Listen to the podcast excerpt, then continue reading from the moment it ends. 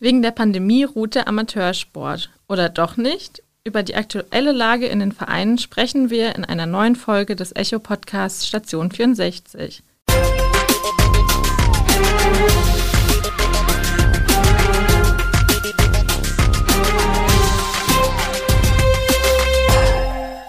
Gute aus der Echo-Redaktion. Ich bin Bianca Bayer und heute hier mit meinem Kollegen Lars Leitsch. Hi. Und wir wollen heute mal darüber sprechen, ja, wie es so dem Sport geht äh, in der Corona-Pandemie. Der ist ja natürlich auch seit einem Jahr immer im Wechsel von neuen Regeln und so weiter. Ähm, darüber sprechen wir mit Timo Keding von der SGA, einem Sportverein in Darmstadt, und Sportredakteur Udo Döring. Ja, Lars, du treibst ja auch Fußball oder du spielst Fußball. genau. ähm, wie sieht es denn da bei dir aktuell aus im Verein?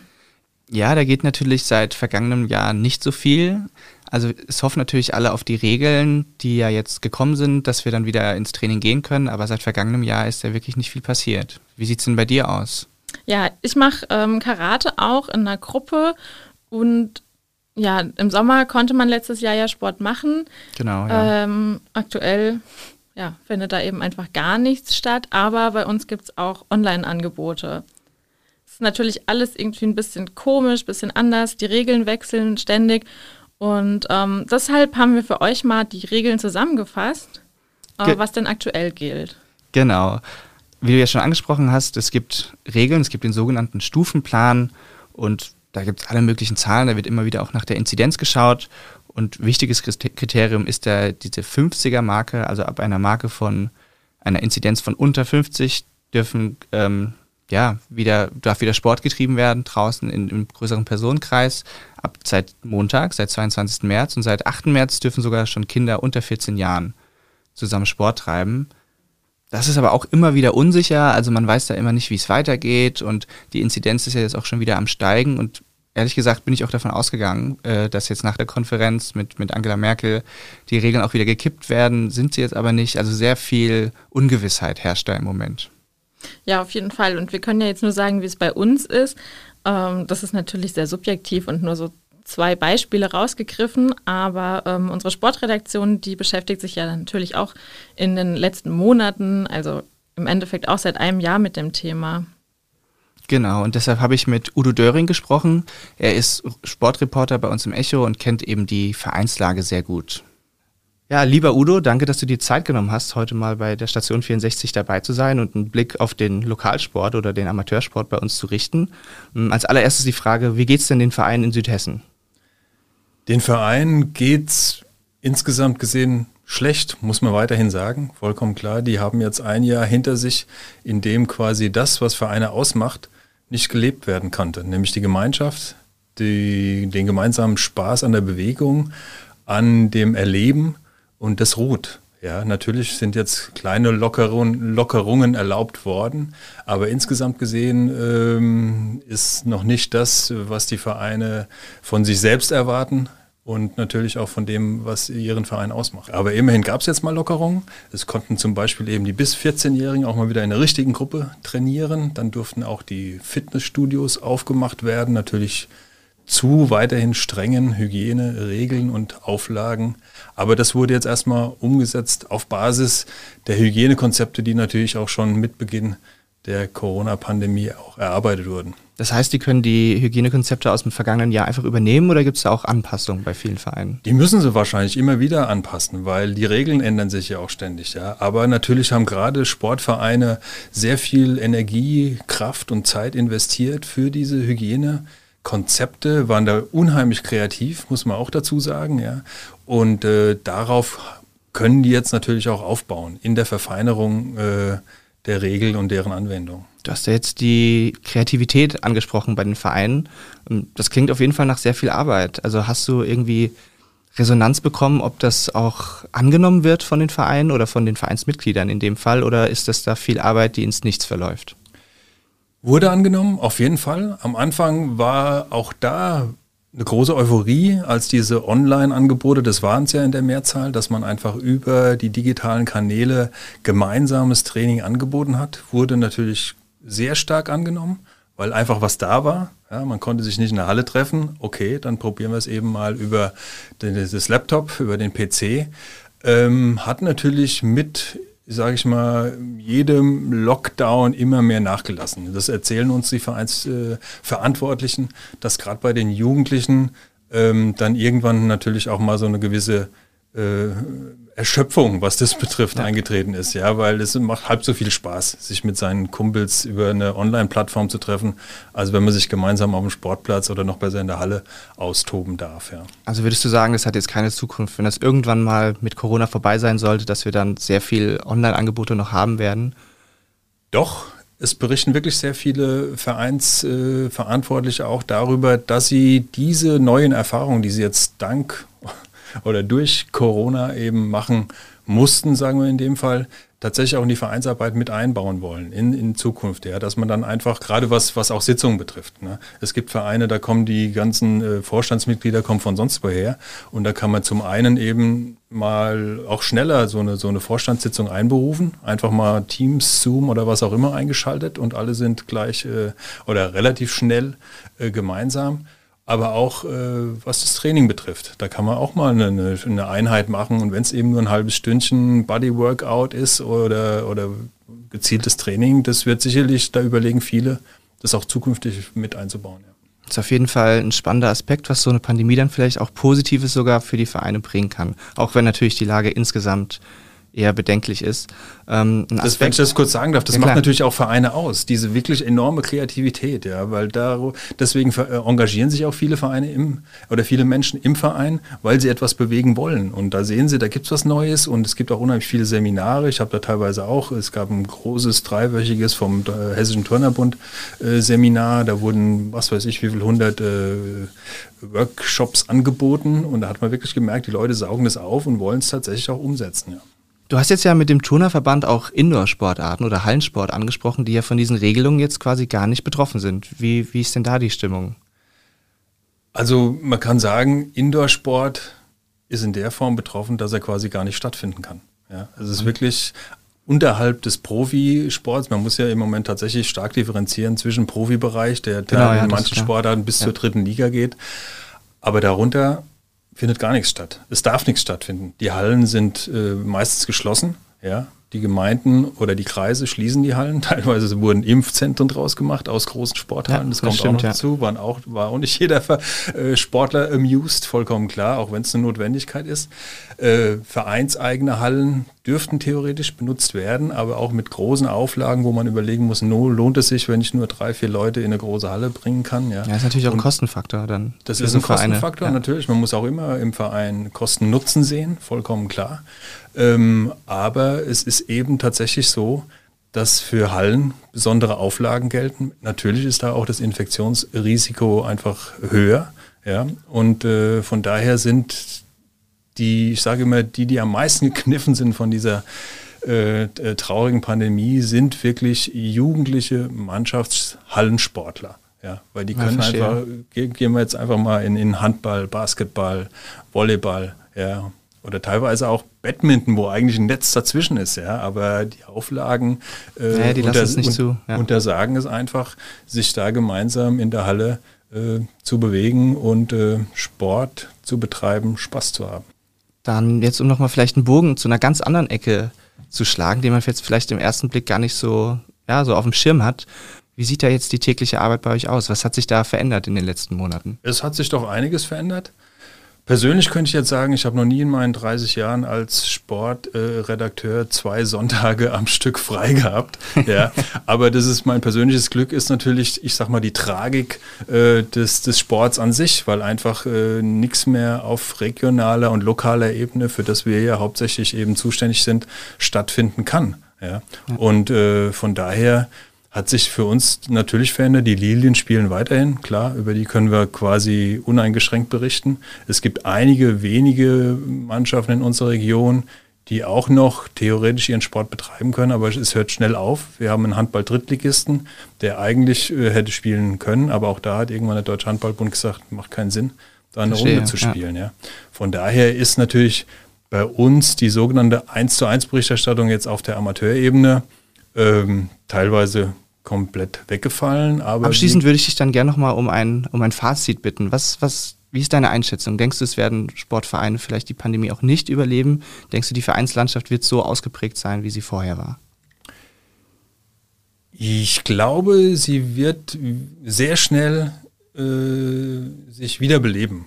Ja, weil die, ich habe es schon erwähnt, die Vereine drängen einfach danach nach Bewegung und vor allem nach, nach Umsetzung und nach dem, nach dem Gemeinschaftserlebnis. Ne? Es gibt natürlich viel aufzuarbeiten, auch finanziell. Ja, ja, ja, Für viele. Vereine sind die ganzen Einnahme, viele Einnahmequellen versiegt. Äh, Kleine Vereine leben von Festen, durch die sie sich finanzieren. Große Vereine haben mehr Mitgliederverlust zu erleiden, ja, weil die Leute, die, die nur im Verein sind wegen des Sportstudios oder so, die haben sich natürlich verabschiedet. Ja, kommen erst wieder rein, wenn das Sportstudio wieder aufmachen kann, zum Beispiel. Also da gilt es viel aufzuarbeiten, vollkommen klar. Es gibt auch in den Vereinen die Befürchtung, dass äh, viele Ehrenamtliche sagen, oh, ich habe mich jetzt daran gewöhnt, ich kann auch ganz gut ohne daran, ohne Leben, äh, was weiß ich, dreimal in der Woche irgendein Training anbieten Ja. zu müssen. Aber ich glaube, insgesamt ist einfach der Drang, wenn dieser Flaschenhals äh, mal wieder aufgeht und der Bewegungsstopp, sage ich mal, aufgehoben wird, da werden die Leute sehr schnell wieder präsent sein und dann eben ihr Vereinsangebot machen. Aber auch der Ligenbetrieb wird dann hoffentlich wieder auch in unserem Sinne wieder in vollem Gange sein. Na, das sind doch insgesamt gute Aussichten, auf die wir uns hoffentlich freuen dürfen. Zumindest so, wie ich sie wiedergebe, in der Hoffnung, dass es auch so eintreten wird. Ja, natürlich. Da hofft, die Hoffnung habe ich auch. Dann vielen Dank, dass du dir die Zeit genommen hast Gerne. und bis zum nächsten Mal. Ja, und dann sprechen wir hoffentlich über aktiven Sport. Das wäre schön. Genau. Dankeschön. Ja, ich finde es auf jeden Fall interessant, was der Udo sagt, ähm, dass die Vereine auch einfach super kreativ sind und sich da was einfallen lassen. Genau, also du hast ja auch dieses Online-Angebot angesprochen, was ja jetzt auch der Udo nochmal angesprochen hat. Ähm, bei mir in der Gruppe ist das nicht so, aber du hast ja gesagt, bei dir gibt es dieses Angebot. Wie sieht das denn aus im Detail? Ja, also das ist sehr unterschiedlich. Ähm, zum einen habe ich ähm, mit Yoga angefangen, tatsächlich während der Pandemie. Ähm, da ist es jetzt mittlerweile so, dass wir ja nicht mehr ins Studio können. Und, und es ist halt schon komisch, weil ich mache es halt irgendwie zwischen Sofa und quasi Esstisch, der mittlerweile das Homeoffice geworden ist. Aber ähm, es geht und es macht auf jeden Fall Spaß und ist mal eine Abwechslung. Das andere, was ich schon angesprochen hatte, war ja das Karate.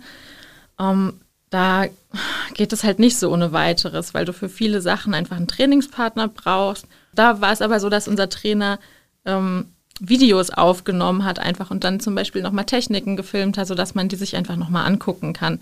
Ja, das ist beim Fußball genau dasselbe. Also wir haben von unserem Trainer, Trainer zwar mal Videos bekommen für Stabil also Stabi-Übungen und Liegestützen zu machen und wie man richtige Körperhaltung dabei hat, aber das ersetzt natürlich kein Fußballtraining und auch nicht diesen den Austausch mit den anderen äh, Mannschaftskameraden. Ja. Das ist einfach nicht der Fall und ist natürlich schade, wenn da was wegbricht. Ja, da muss ich lustigerweise sagen, wir haben mittlerweile eine WhatsApp-Gruppe gegründet. Das hat einer ähm, vorgeschlagen und äh, da haben wir so eine kleine Challenge entwickelt. Die hat letzten Endes mit dem Sport nicht unbedingt was zu tun, also nicht mit der Sportart, ähm, aber das ist dann halt sowas wie, keine Ahnung, wer kann am längsten ähm, eine Plank halten oder wer schafft in 30 Sekunden die meisten Liegestütze oder sowas. Und da Okay. filmen wir uns dann alle, schicken uns das gegenseitig, das ist echt ganz witzig. Gut, jetzt haben wir mal über uns gequatscht und ähm, wollen aber, ähm, wie schon in der Einleitung angesprochen, auch mal mit einem Verein wirklich sprechen, wie es denn äh, in einem Verein aussieht. Ähm, da haben wir mit Timo Keding gesprochen von der SGA, einem Sportverein in Ahalgen in Darmstadt. Ähm, und Timo Keding ist dort der Sportmanager. Hallo, Herr Keding. Erstmal vielen Dank, dass Sie sich da Zeit für uns genommen haben. Unsere erste Frage wäre jetzt einfach mal ganz allgemein gesprochen. Wie geht's denn dem Verein? Der Einfluss von Corona auf den Verein ist natürlich für uns spürbar. Durch das Nichteinziehen von Zusatzbeiträgen äh, fehlt uns hierbei natürlich eine Einnahmequelle. Auch bei den Mitgliederzahlen spüren wir natürlich einen deutlichen Rückgang. Das hat aber hauptsächlich damit zu tun, dass wir dieses Jahr weniger Eintritte haben in den Verein. Wir haben natürlich Austritte, die wir aber ja in jedem Jahr haben. Das sind dieses Jahr ein paar mehr, aber deutlich spürbar ist es eben durch den Wegfall von Neueintritten. Es gab aber auch viele Menschen, die bei uns im Verein geblieben sind, die sich solidarisch gezeigt haben Und hierbei möchte ich mich sehr gerne bedanken und auch darauf aufmerksam machen, dass wir in der Zeit viele Spenden bekommen haben. Es gibt ja jetzt wieder neue Regeln. Wie sind die denn aufgefasst worden und was bedeutet das dann für Ihre Arbeit im Verein? Wir freuen uns über die neuen Regeln, die seit dem 8.3. in Kraft gesetzt wurden, da diese gerade den Kindern wieder die Möglichkeit gibt, Sport zu treiben. Die Kurzfristigkeit der Lockerung macht uns aber zu schaffen, da diese eine Erwartung äh, an Öffnung erzeugt, die man nur schwer in der kurzen Zeit eben umsetzen kann. Sobald es neue Regelungen gibt, machen wir uns sofort an die Erstellung der Hygienekonzepte und versuchen diese so schnell wie möglich umzusetzen. Was hat sich denn da konkret zu sonst geändert? Kurz gesagt, alles. Man muss jedoch versuchen, aus jeder Situation das Beste zu machen. So mussten auch wir im gesamten Verein versuchen, kreativ zu sein und irgendwelche Alternativen zu finden, um eben unseren Sport trotzdem weiter ausführen zu können. Wie werden die Alternativen aufgenommen? Das Angebot wird im gesamten Verein sehr gut angenommen. Alle Angebote, die unter Einhaltung der gegebenen Verordnung möglich sind, versuchen wir direkt umzusetzen. Bei uns ist dabei neu entstanden der Bereich der Online-Kurse und diese werden auch extrem gut genutzt. Aktuelles Beispiel ist bei uns die Öffnung des Fitnessstudios, das jetzt wieder geöffnet hat und mit einer vorherigen Terminbuchung auch nutzbar ist. Und auch hier ist die Auslastung sehr gut. Sie haben ja schon das Online-Angebot angesprochen und wir haben da ja auch mit unserem Kollegen Udo Döring drüber gesprochen, ähm, dass es aber auch Probleme gibt und dass die Teilnahme da unbeständig ist. Wie ist es denn in Ihrem Verein? Welche Perspektiven gibt es denn da und könnten Sie sich vielleicht auch vorstellen, das nach der Pandemie noch anzubieten? Ja, wir könnten uns durchaus vorstellen, auch in Zukunft weiter mit unserem Online-Sportangebot zu machen. Wir haben auch schon Anfragen von Mitgliedern diesbezüglich bekommen. Wie das Ganze ablaufen wird und wie das aussehen könnte, ist aktuell noch nicht klar. Vorstellbar wäre hierbei aber auch zum Beispiel ein Hybridkurs, der sowohl vor Ort äh, durchgeführt werden kann als auch von zu Hause digital. Wir hoffen uns dadurch äh, im Prinzip die Möglichkeit zu bieten, für Menschen, die es aus verschiedensten Gründen nicht in die Halle schaffen können, für den Sport trotzdem teilhaben zu können. Vielen Dank, Herr Kidding, dass Sie sich da die Zeit für uns genommen haben. Ja, Bianca, also hoffen wir mal, dass es bald wieder in einem normalen Rahmen möglich ist, Sport zu treiben, auch im Verein. Mm, jetzt haben wir aktuell natürlich noch die Regeln, von denen wir ja am Anfang gesprochen haben. Und ja, wenn die Inzidenz unter 50 ist, dürften wir wieder zum Sport gehen, zumindest draußen. Ähm, wie sieht es da bei dir aus? Würdest du es machen, jetzt trotz der Pandemie? Also ich muss ganz ehrlich sagen, ich weiß es nicht. Es gab ja letztes Jahr auch schon die Möglichkeit zu gehen, eben eingeschränkt. Ich glaube, ich hatte am Anfang gesagt, dass es quasi normal war. Normal war es natürlich nicht. Ähm, man hat ja auch Abstand gehalten oder nur eine bestimmte Anzahl von Leuten war drin. Äh, das heißt, seit einem Jahr ist ja wirklich nichts mehr normal gewesen. Ich glaube schon, dass es bei mir irgendwie Spuren hinterlassen hat, gerade ähm, im Karate, wo man eng mit Leuten zusammenarbeitet, trainiert. Ja, dass man sich also vielleicht nicht jeder, aber ich mir einfach zweimal überlege, ob ich das gerade möchte, ob ich das schon möchte. Ähm, jetzt, ich sag mal, Sachen Fitnessaspekt oder ähm, Yoga, wo man nicht direkt mit jemandem in Kontakt ist, sondern nur in einem Raum, äh, finde ich voll in Ordnung, würde ich ja, eigentlich jederzeit machen. Ja. ja. Ja, bei mir ist es ähnlich. Also wie du schon gesagt hast, im vergangenen Jahr war es möglich. Ich war dann auch mal im Fußballtraining. Ähm, da war es aber auch irgendwie komisch. Also wir durften dann die Bälle nicht mehr anfassen, Kopfball war auch untersagt. Dann durfte man mal in die Dusche, dann durfte man es wieder nicht. Dann musste man mit ja, dreckigen Klamotten und, und total geschwitzt ins Auto nach Hause fahren und irgendwie ist das nicht das Wahre. Also ich kann natürlich die Leute verstehen, die dann sagen, sie müssen raus, sie müssen sich bewegen und mir geht es langsam auch so, dass ich wirklich mal wieder einfach mal gegen den Ball treten möchte. Ähm, aber es ist, es ist einfach nicht dasselbe und das muss dann einfach jeder für sich wissen, wobei es natürlich auch jetzt vor allem bei Kindern verstehen kann, wenn die einfach mal rauskommen. Die sind ja nur zu Hause im Homeschooling, hängen vom Laptop oder, oder vom Tablet. Also ich finde es gut, dass das die Kinder wieder machen können. Ich kann aber auch verstehen, wenn es für manche einfach nicht in Frage kommt. Ja, ich glaube, Kinder haben doch einfach einen, ja, einen höheren Bewegungsdrang. Aber trotzdem würde ich auch noch mal sagen, es ist auch wieder schwierig. Ähm, es gibt ja auch Erwachsene, wir sind jetzt in einer guten Lage, wir wohnen nicht alleine. Es gibt Erwachsene, die wohnen alleine, ähm, die arbeiten im Homeoffice. Das ist ja auch so ein, so ein sozialer Anker irgendwie. Ja, ja. Kann, es fehlt ja vielleicht auch mal das, das Bierchen oder die Limo. Ja. Ähm, halt nach dem Fußballspielen oder in welchem Sport auch immer man gemacht hat, wo man sich einfach mal zusammensetzt, man noch, keine Ahnung, zu Abend isst, vielleicht mal eine Pizza bestellt.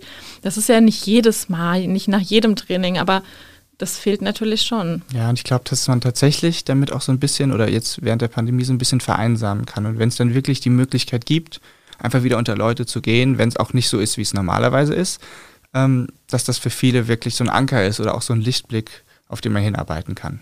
Ja, da würde uns jetzt auch mal interessieren, wie sieht es denn bei euch aus? Würdet ihr aktuell in Sport gehen, wenn ihr dürftet? Oder geht ihr vielleicht ins Fitnessstudio? Äh, schreibt es uns gerne mal in die Kommentare ähm, unter dem Post ja, zu diesem Podcast. Da würden wir uns drüber freuen.